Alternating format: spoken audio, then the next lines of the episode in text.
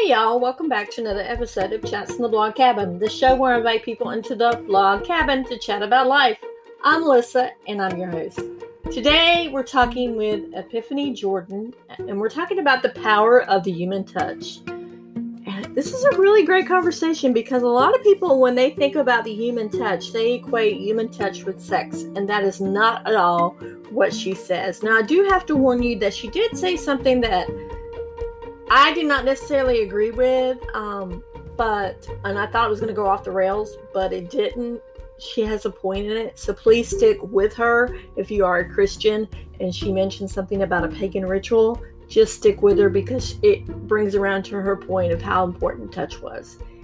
It's especially if you're a Christian, as I am, because even Christian people are supposed to touch each other and they're supposed to have the power of community. And basically, that's kind of what it's all about so I really hope you enjoy this episode and because we're all struggling, especially the huggers out there that love to touch and love to hug each other and they can't do it because of this pandemic. So, you know what I need you to do right now? That's right. Start listening.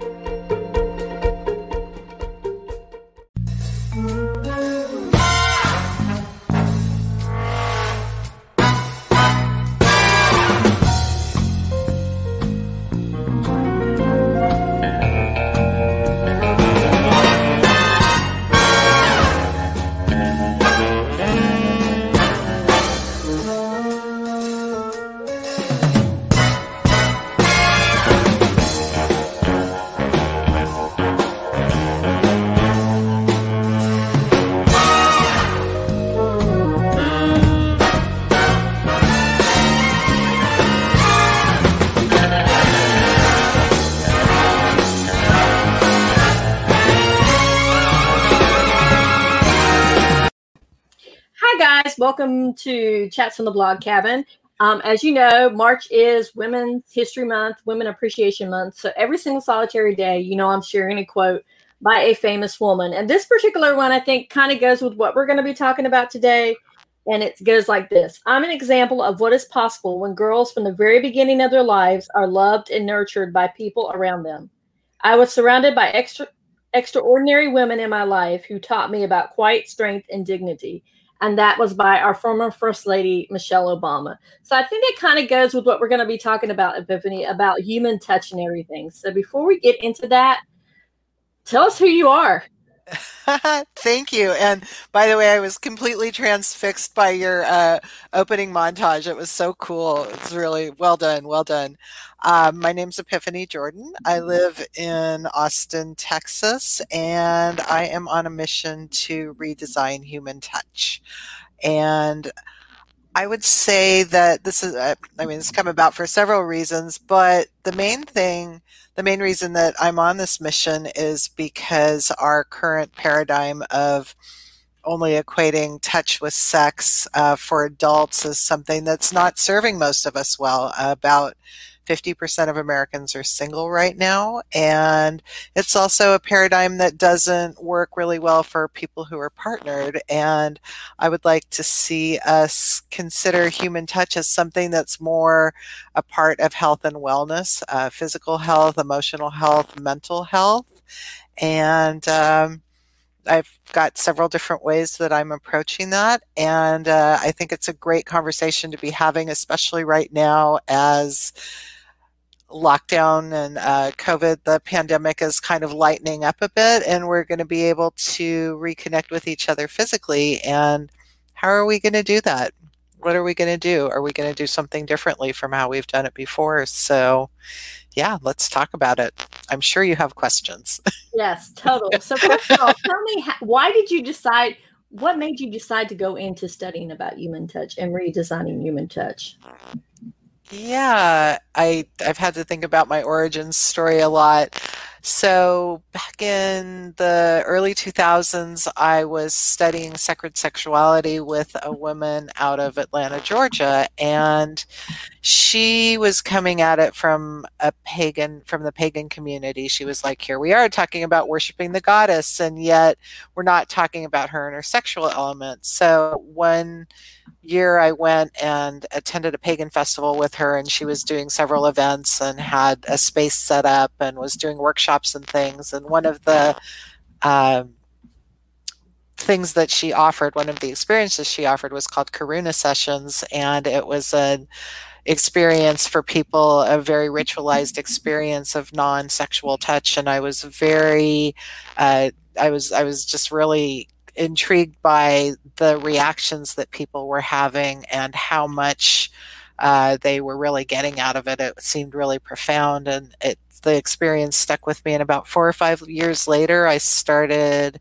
playing around with it and with a friend and people were just having really enthusiastic responses so we turned it into a business and then as i kept going through i realized that this was an area that was really um, kind of ignored, understudied, um, kind of forgotten. You know, it's like a lot of people take it for granted, I think, a lot of times. And so I started doing more research into it. I ended up writing a book about it. And um, I'm just.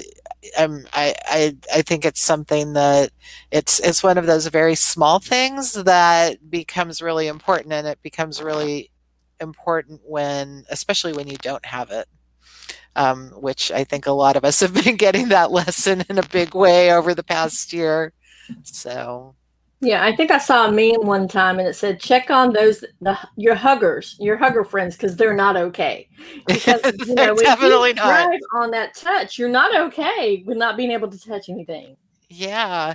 And I think for a lot of people, I mean, a, a, lot of people don't have friendships or a network where a community where they can get hugs. And one of the things that I've been thinking about a lot during the pandemic is how many of us were getting our touch needs met in a transactional way, whether that was, you know, going to get a haircut and having the stylist wash your hair or a pedicure or a professional massage. You know, it's touch that's nurturing, but that we're paying somebody to do that service for us. And, you know, all of a sudden that was gone. And, um, so a, a lot of people who were kind of surviving on that little amount of touch didn't have access to it anymore and they were like oh okay yeah this is really hard.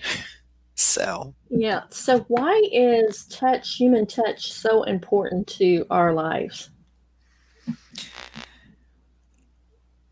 there is there's so many reasons. I mean if you look the there's a lot of research and a lot of literature on how important it is for babies and infants. Um, if uh, children have a lot of touch as right like in the first couple of years that they're born especially it sets us up for a lot of success later in life especially in terms of emotional regulations and our ability to form connections. Um, one of the ways that they use touch a lot is with uh, babies who are prematurely born in the hospital. There are groups of people all over the country who will go to hospitals and cuddle premature babies and it helps their organs develop faster. It helps them gain weight. They get out of the hospital sooner. So it's a big cost saving thing.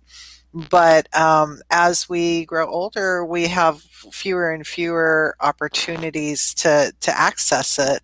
And um, you know, there's there's been a little bit of research done here and there. There's a, a, woman out of Miami, Florida, Tiffany Field, who's a neuroscientist, and she has an organization called the Touch Research Institute, and they've done a lot of research on different things. Uh, but you know, there's there are tons and tons and tons of physical health benefits, like physiological for human touch. Um, I'll give you a quick little rundown because it's a pretty impressive list. Uh, it reduces your blood pressure, it reduces inflammation, it protects your heart from cortisol, it boosts your immune system, it helps with wound healing. It actually, they found that it uh, counteracts the effects of alcohol.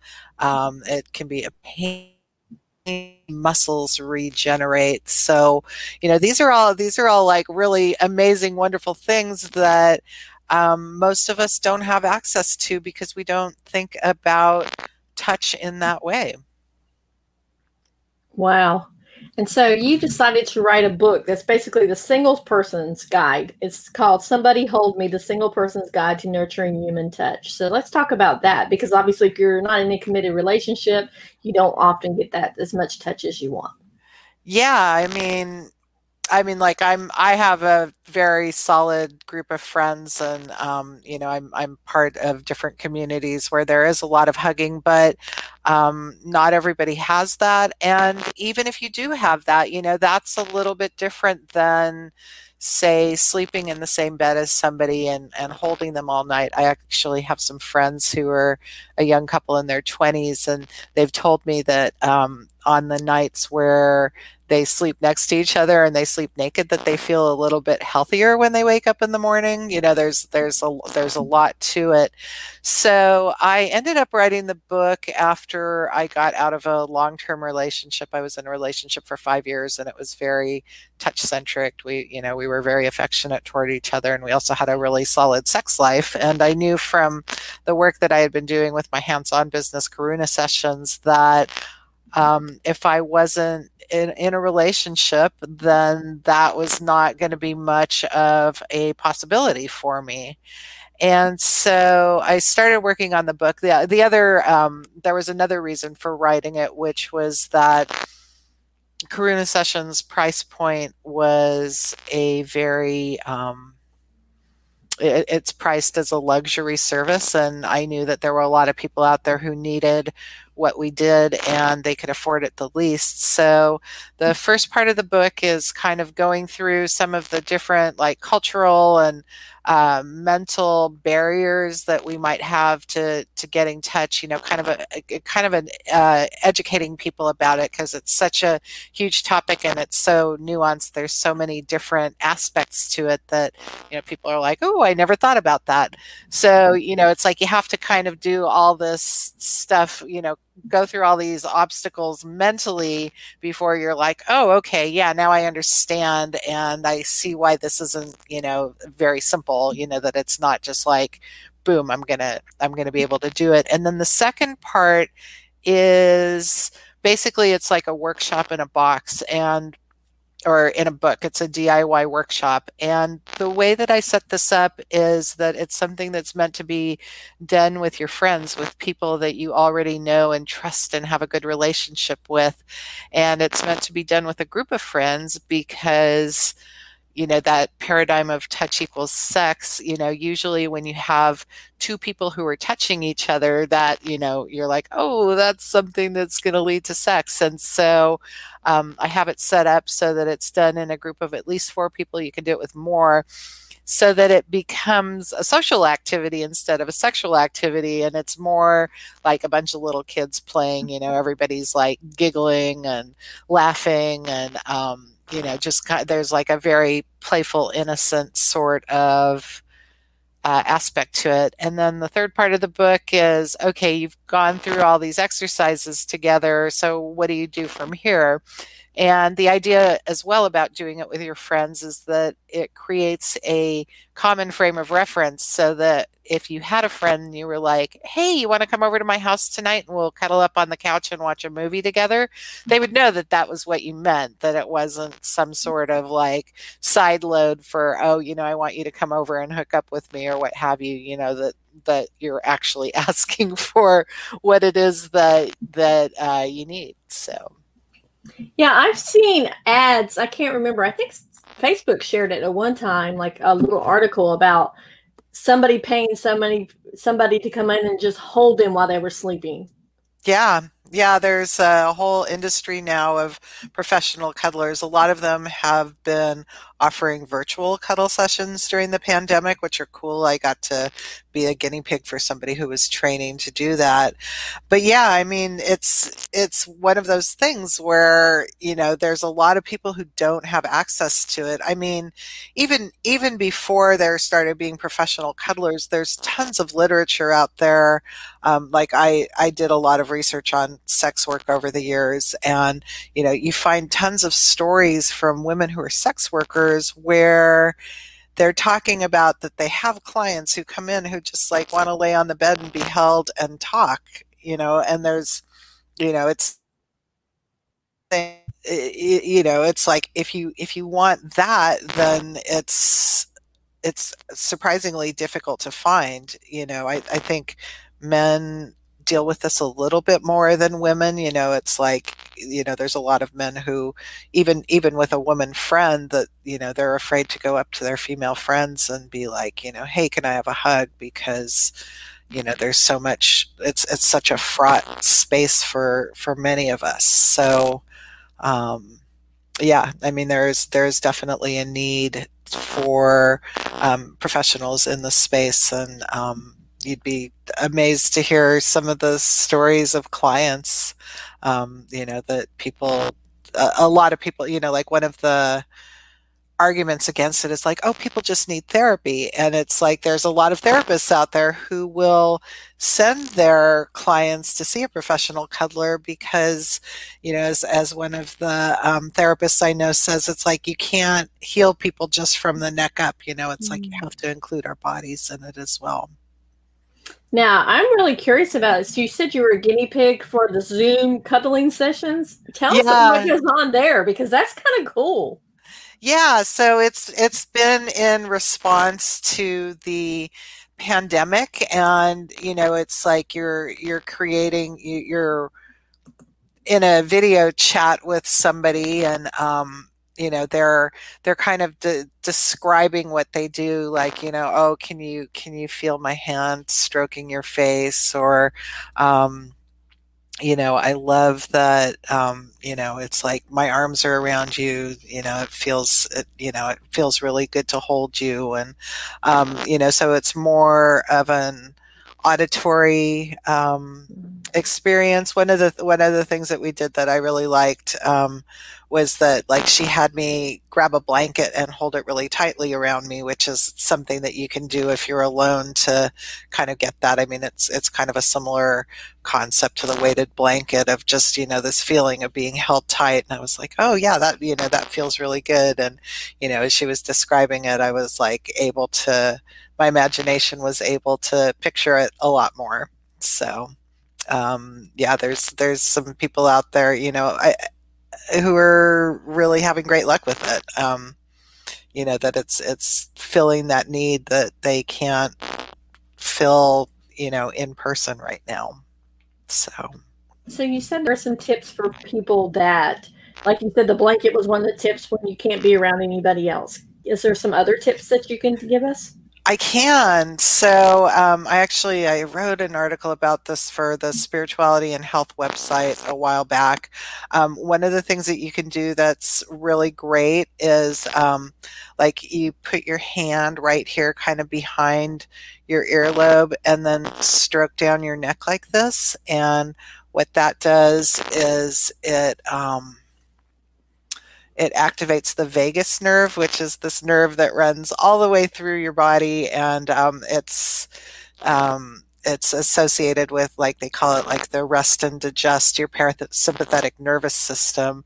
Um, so that's a really great way to to access it. Um, another good one is you can take your arm. Whoops, let me see. Hang on, I got it. Like you know, have it at an angle. I'm having a hard mm-hmm. time with uh, figuring out where my camera is, and then just take your your fingertips and stroke very lightly, going down your hand and your forearm, like this. And this is also something that is uh, very relaxing that activates a lot of good stuff in your nervous system. You can you can do the blanket thing. Um, having a memory recall of a really amazing hug that you had that you can remember is good. Um, you know while we're all like washing our hands so much right now when you you know when you put lotion on your hands afterwards it's like you know take take it and you know really really take a lot of time and be mindless about it. And you can also do the same thing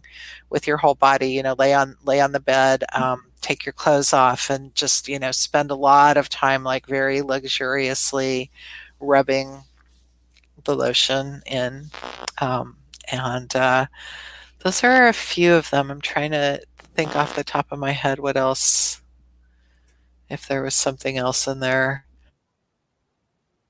Those are the only ones I remember. I wrote the article a while about almost a year ago at this point. So, yeah. So, what is the absence how is the absence of touch affecting us? Because obviously with covid we're not able to touch people. We're not we're like hands off you can't hug you fist bump or you the elbow bump you know you really can't do that much. So what's the effect it's going and then in the long longer run what's the effect going to have in the long run? One of the things that um, even before the pandemic that i hadn't heard people talking about a lot um, you know, where where there, I, don't know if you've heard about the loneliness epidemic that they're thinking of this as a public health epidemic. And one of the things that I've been really interested in that I haven't seen people talking about is that um, like loneliness in and of itself doesn't necessarily mess with your health, but it exacerbates other health conditions. And um, the four things that they found that loneliness does that give you like worse health outcomes is um, inflammation, high blood pressure, lots of cortisol, and it messes with your immune system. Now, I, I, don't know if you remember we when we just talked about that list of mm-hmm. physiological health benefits that that um, touch has those four on there. Touch reduces inflammation. It counteracts the effects of cortisol in your heart. Um, it boosts your immune system and it lowers your blood pressure. Now those things are also associated with oxytocin which is the um, the chemical the hormone that your body releases when you're touched. Um, but you know some of the things that that i've seen um, you know, they're like we just. I, I think for a lot of people, um, we tend to get more depressed and anxious. We have a hard time sleeping. Um, we get very distrustful of other people. Um, we um, you know, we find ourselves just in a bad mood where like our bodies are really tense and stressed out. It's like, I, I don't know if you've ever had that experience where you hug somebody or you're having somebody give you a, a really good long hug and it's like I, I, I, have this all the time you know it's like you can just feel the person's body mm-hmm. relax and they're mm-hmm. like oh I'm, I'm safe with this person mm-hmm. um, you know i think uh, i think we're gonna have a lot of us are gonna have a difficult time kind of coming back out of our caves and getting back to the place where we, we can reconnect. I mean, some people are just going to be able to go wild. You know, it'll be like after the um, 1918, you know, influenza pandemic, you know, 100 years ago came the roaring 20s, you know, where everybody was just like, woo, you know, and I, th- I think it'll, you know, it'll be like that for a lot of people. You know, people will be outside and hooking up and hugging and, you know, running around, but um, not everybody's going to have that experience. Yeah, because there there'll still be a lot of fear of if they're going to be, even if we're vaccinated, because there's so yeah. many strains of the the COVID nineteen that we honestly, there, I think a lot of people are going to be fearful to touch each other. You know. Yeah, absolutely. I I agree with you on that a hundred percent, and um, you know that's part of the reason why I think sharing touch with people that you already know and figure out figuring out a way to do it in a very deliberate, conscious way um, may feel safer for a lot of people than, um, you know, trying to date, trying to trying to get your touch needs met through dating. Um, you know, and, and maybe maybe you start out with something really simple like you know going to get a pedicure, um, you know, asking for somebody to you know going to the hairdresser and getting your hair washed and cut.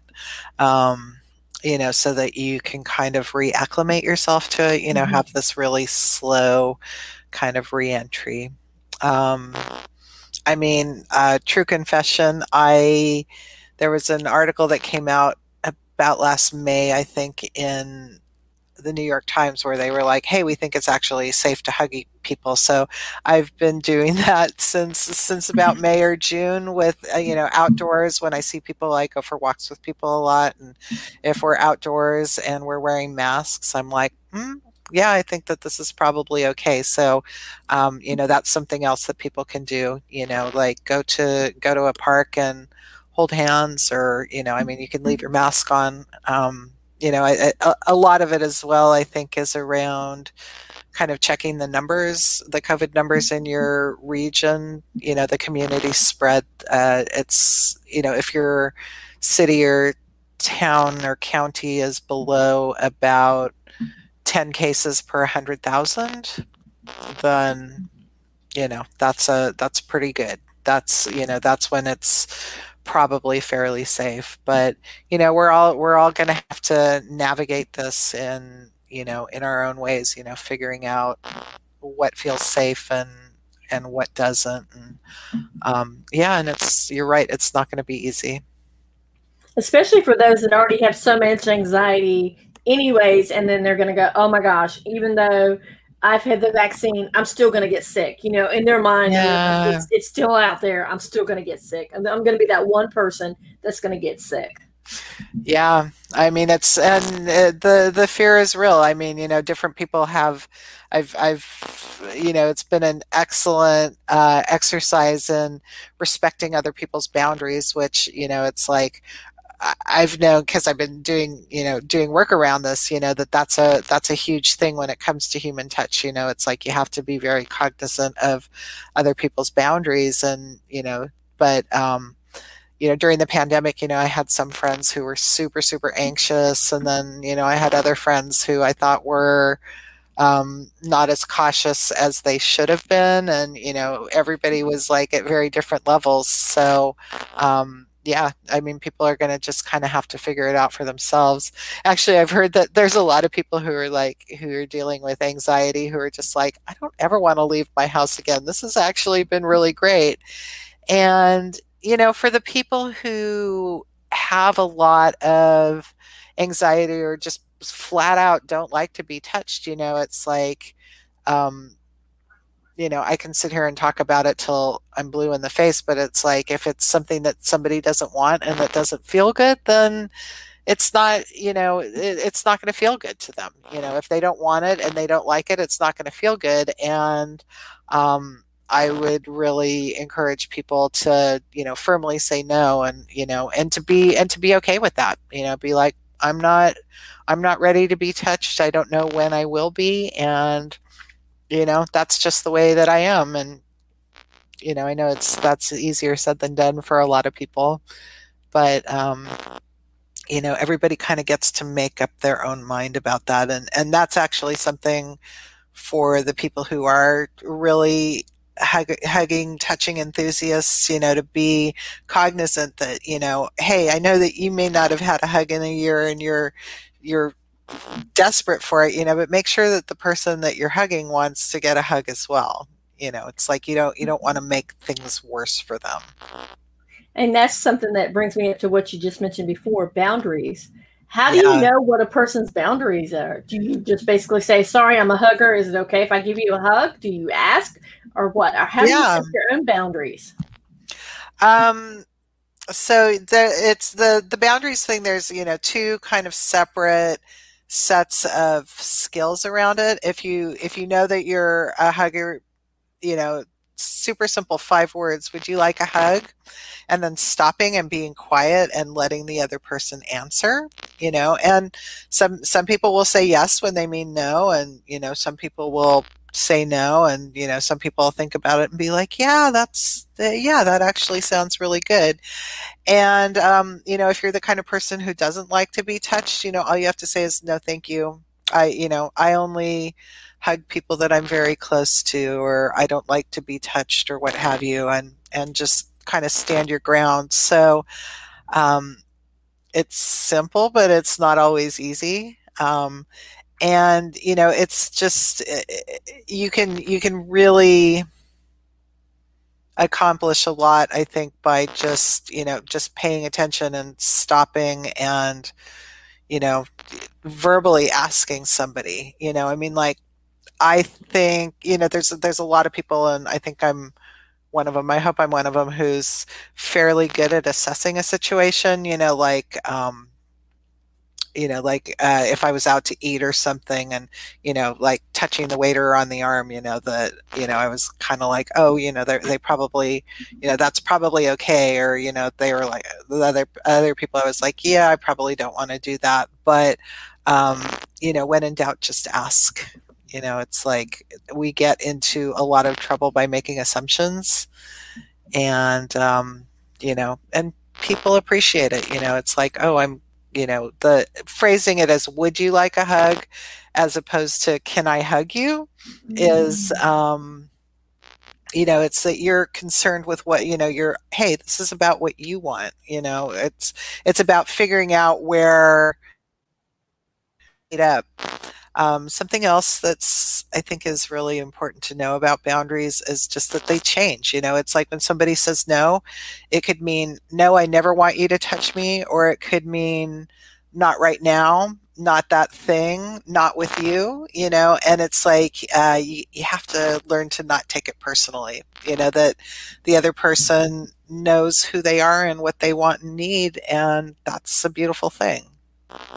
Yeah, honestly, I think nowadays people are so scared to touch each other because of the Me Too movements and all yeah. the other things going on. So let's talk about navigating touch during this time.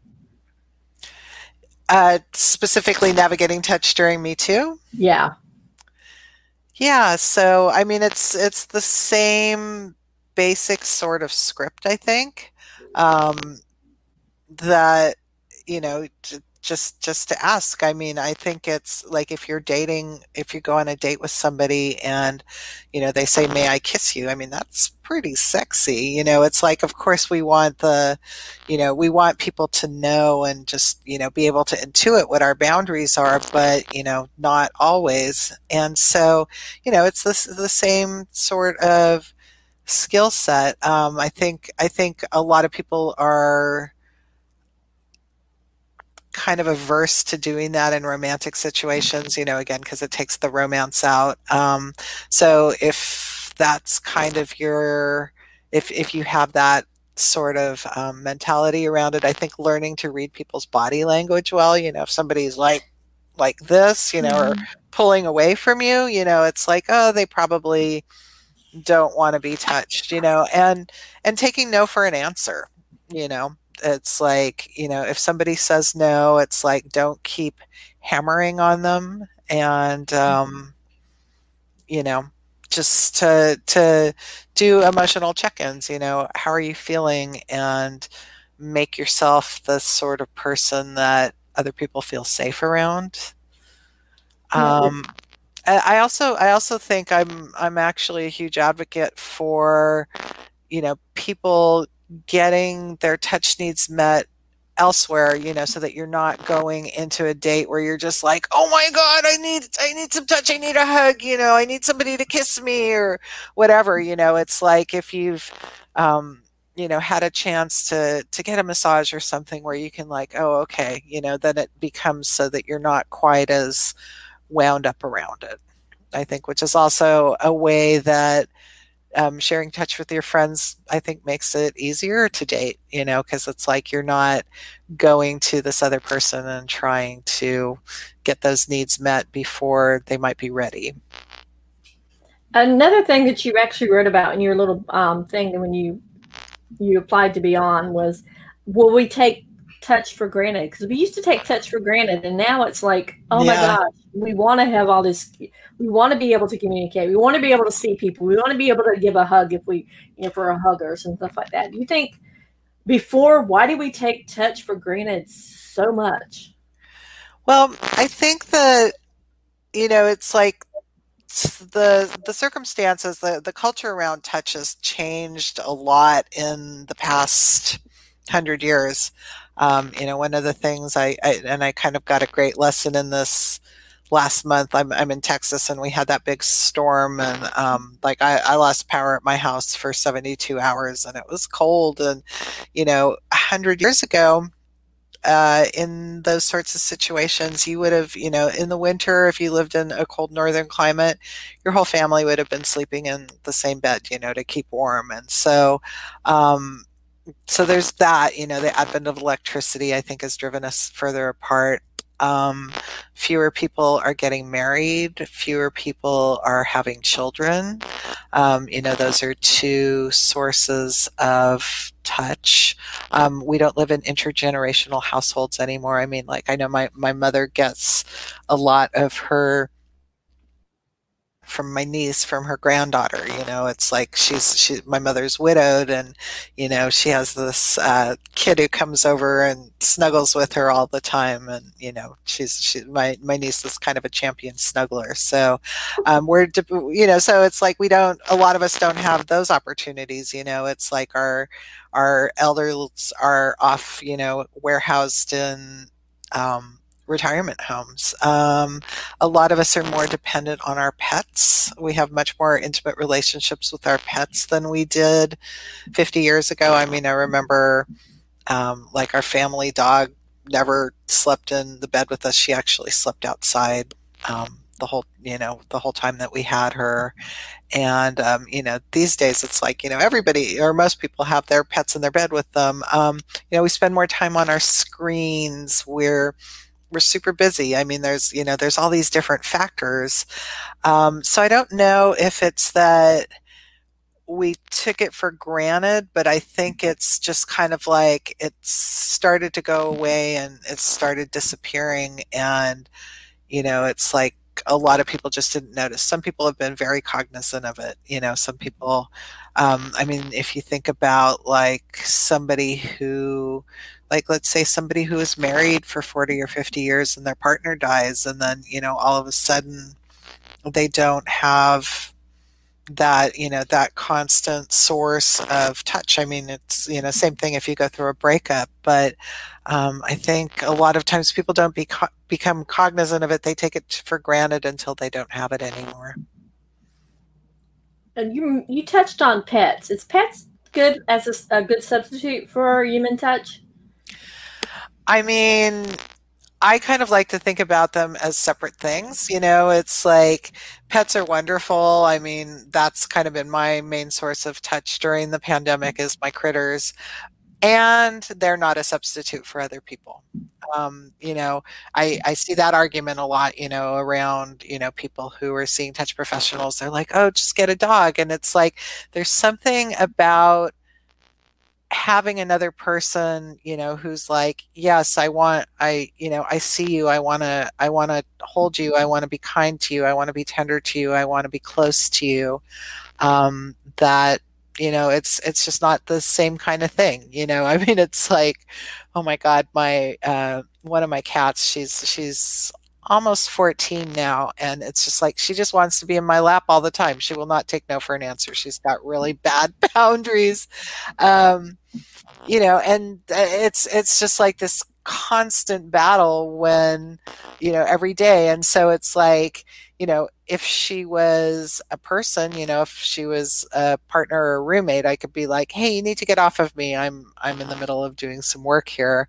Um, you know so there's that that level of you know that it's not something that's really conscious you know that's like it's it's more on their terms you know it's like um, but you don't get you know it's like obviously our pets most of our pets you know really love us and want to be close to us but um, mm-hmm. yeah it's it's different it's it's not good or bad and for a lot of people it's everything that they have but yeah pets are wonderful and they're not a substitute for other people yeah, because like you said, they're they they know no boundaries. Like they'll jump up in your lap in the middle of like a, a, a interview, or they'll just come and rub up against you, like if you're working on the computer. I'm thinking, I'm thinking of my daughter. She has two. My oldest daughter has two cats, and whenever she is teaching online, there's one cat coming across the screen because it's like, no, you're supposed to be playing with me at the moment. So I, I see that Yeah, I'm I'm surprised when one of mine is stacked out in the bedroom. Usually she's like walking across here while I'm doing interviews. So yeah, I, I feel your daughter's pain for sure. so um on the very last thing you said nurturing human touch is a far-reaching and nuanced topic so what do you think a lot of people think it's taboo to talk about touching each other Why yeah that is um I would say that the main reason is shame. You know, it's like we all have this this I kind of idealized uh, uh, image of touch in our heads that you know you're going to meet your soulmate and they're going to know exactly how to touch you and you know as soon as you get involved and get married it's happily ever after and so i think there's a lot of shame that people have that it hasn't worked out that way. Um, I also think because uh, touch has been so sexualized or you know that we cram it all into sex you know mm-hmm. it's like when touch becomes something about sex it's like we don't have it for relaxation we don't have it for comfort we don't have it for support we don't have it for um, you know calming each other down and um, you know, because we think about it strictly as something that's about sex, you know, it's like we can't we we we can't really separate it out in our minds, so it's like we can't talk about it, but um, it it is really far reaching. I mean, it it it affects us, you know, there's there's so many parts of our lives that it touches, no pun intended. Um, and we need to be having conversations about it, you know. I mean, 50 years ago, we weren't talking about um, addiction. We weren't talking about shame. You know, we weren't talking about money you know we there there's a lot of things you know we weren't we weren't talking about gender there's there's a lot of things that are beginning to be talked about and you know we need to have more conversations i think that um, one of the things that I've heard the pandemic described as is the great pause. And, you know, obviously that wasn't true for everybody. You know, there were a lot of people who've been working themselves to the point of exhaustion over the past year.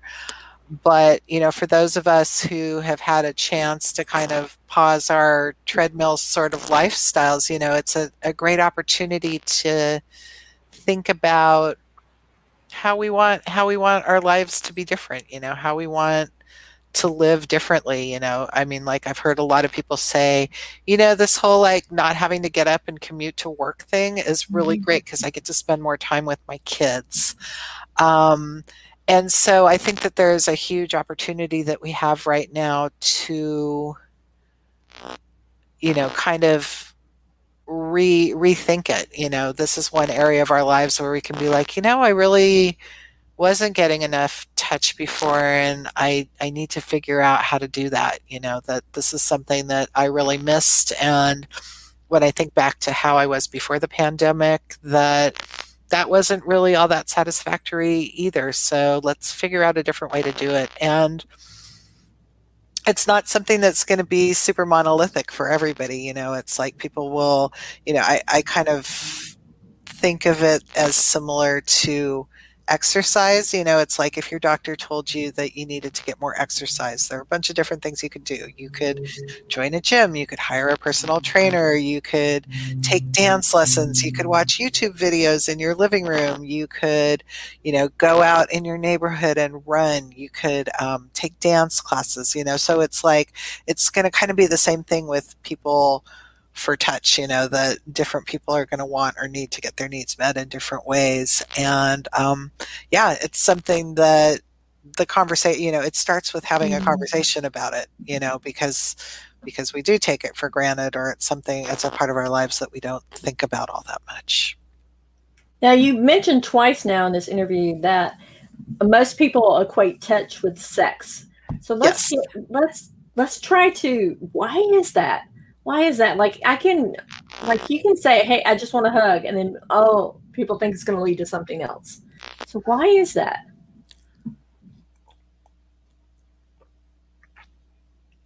I would say that a lot of it has to do with the romantic myth. Um, you know the the meaning of marriage has changed a lot over you know over the centuries um, and you know we're kind of at a point in our history at least in the west where marriage is really something that's about you know finding your your perfect soulmate you know i mean um, my uh, my father is from south africa and um, he's muslim and he still has relatives that have had arranged marriages. Uh, one of his uh, niece's sons, who actually lives in the United States, had one um, a couple years ago. I don't, I don't, it didn't work out, but um, you know, our idea of of what a relationship is supposed to be and what it's supposed to do for you is.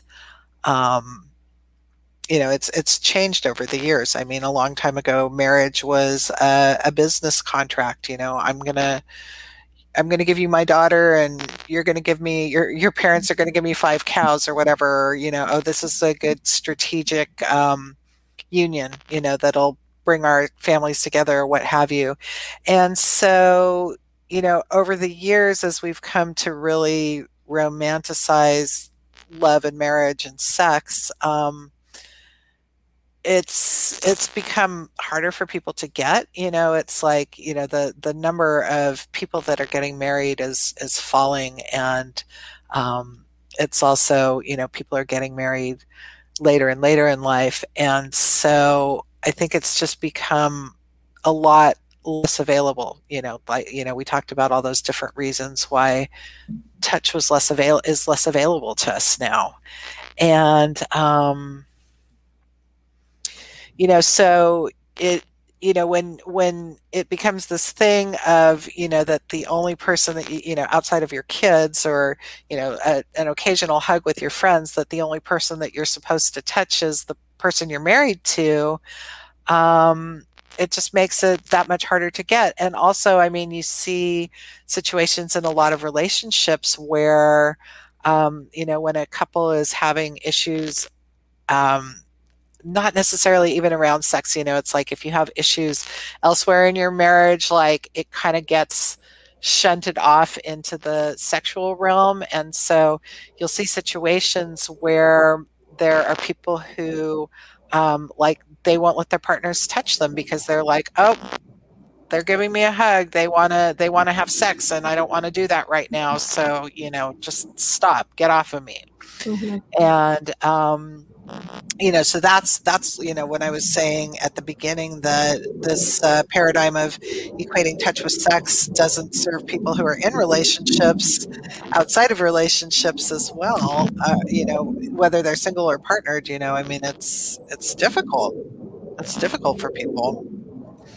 And um you know it's like when we have made it so hard to get touch you know that that's you know that's kind of your only option. It's like we've funneled all of the touch into this one silo and um, it's it's really hard for people yeah you know? so how can we get off of that that touch is equated to sex? How can we get off that norm? What can we do?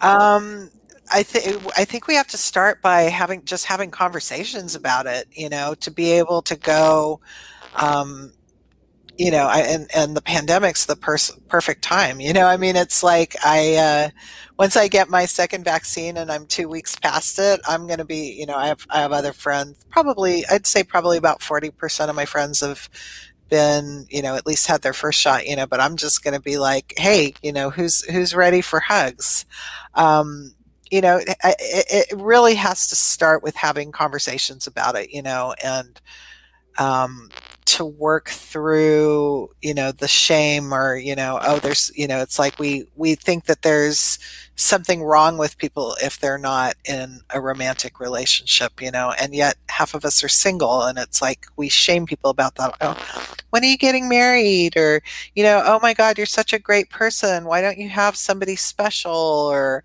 you know, all, all these kinds of things. And I think just, you know, to be able to figure out, um, different ways to to get those needs met you know like we were talking about with the exercise you know it's not going to be a one size fits all thing for people.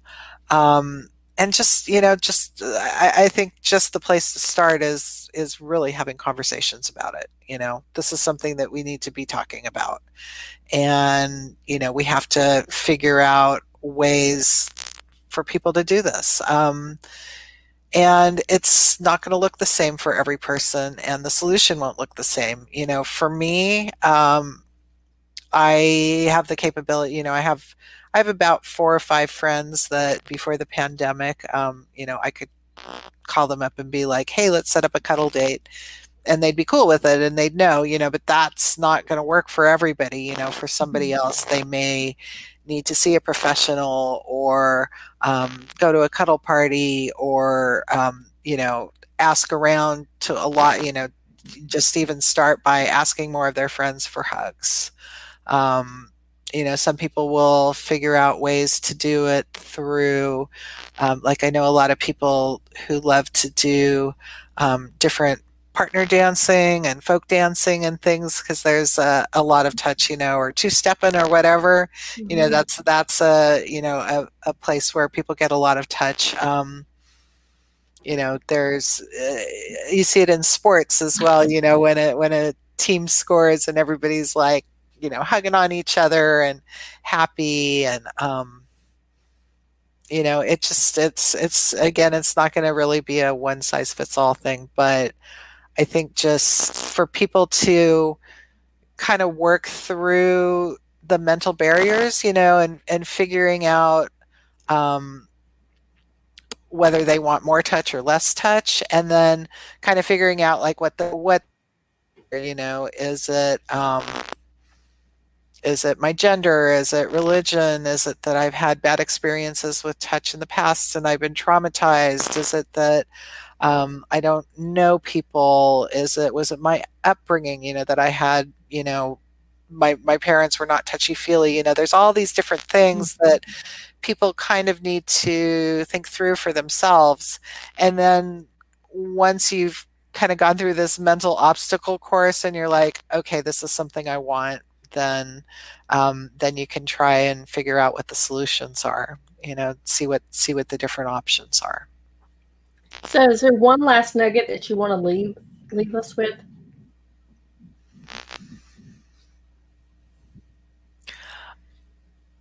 I would say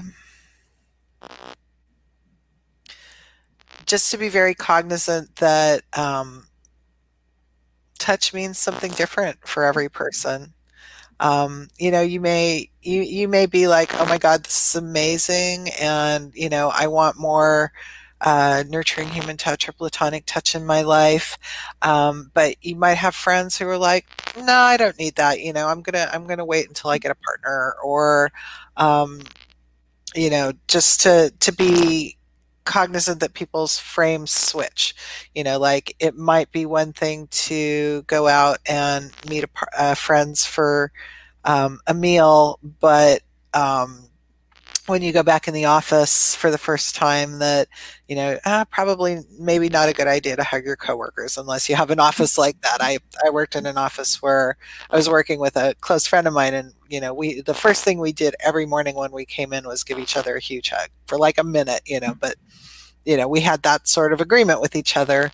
Um, so yeah just knowing that there's not a one size fits all answer and that um, you know it takes a little bit of time you know that it's it's not just about what you want but it's also about what the person who's giving and receiving also wants as well okay and where can people find you at Oh, let's see. Um, my website, which is www.nurturinghumantouch.com is uh, probably a good central resource. Uh, if you're interested in the book, you can find it on all the e-retailers, and it's uh, you can get a paper copy, you can get a digital copy, and there's also an audio book. Um, unfortunately, Karuna Sessions, my hands-on business, closed down during the pandemic, and I'm not planning on reopening it at the current time, but um, you know, I'm happy to chat and uh, point people in the direction for resources if they need them. You know, feel free to shoot me an email. All right, Epiphany, I want to thank you so much for coming on today and for talking about human touch because I think that's a subject that everybody needs to kind of be cognizant on and realize that we all miss that, especially during this pandemic. Yep, yep. I wish people happy hugging as uh, things open back up. And um, yeah, I hope that it's something that's really sweet for you. So thank you. Thank you for having me on your show. You're welcome. So, guys, we'll see you on the next chat from the blog cabin. Bye. Bye.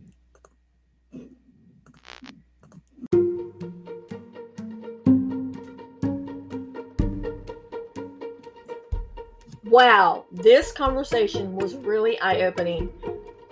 I love the fact that she talked we brought up about different things like cuddle sessions and things like that. And because honestly even my girls when they get together my three girls even though they're 19 23 and 25 they still like cuddle up and watch a movie together like they're little girls all over again. So we all have that need for touch. And this pandemic has been hard on a lot of us and not just those that are stuck inside all the time but the anxiety ridden ridden as well as other people. I love the fact that she gave us some very simple tips. To, I hope you heard those that you could do, like just touching the the stroking your neck as you're talking, or like bringing your arm up and bringing it down and just gently stroking your arm all the way down to help create the nerves um, to get it kind of relaxed a little bit because honestly, human touch is all about relaxation and relieving stress. And I know in this type of community, we're all pretty much stressed. So I thank you so much for listening in on this episode. And if you like episodes like this, please let me know. If you don't want to see another episode like this, then also let me know. Um, I love the fact that you guys are listening in and you're part of the podcast family please leave a review or rating um, wherever you listen to. Subscribe as well if you're on YouTube. And just thank you so much. And I hope you have a blessed day. And remember, keep chatting.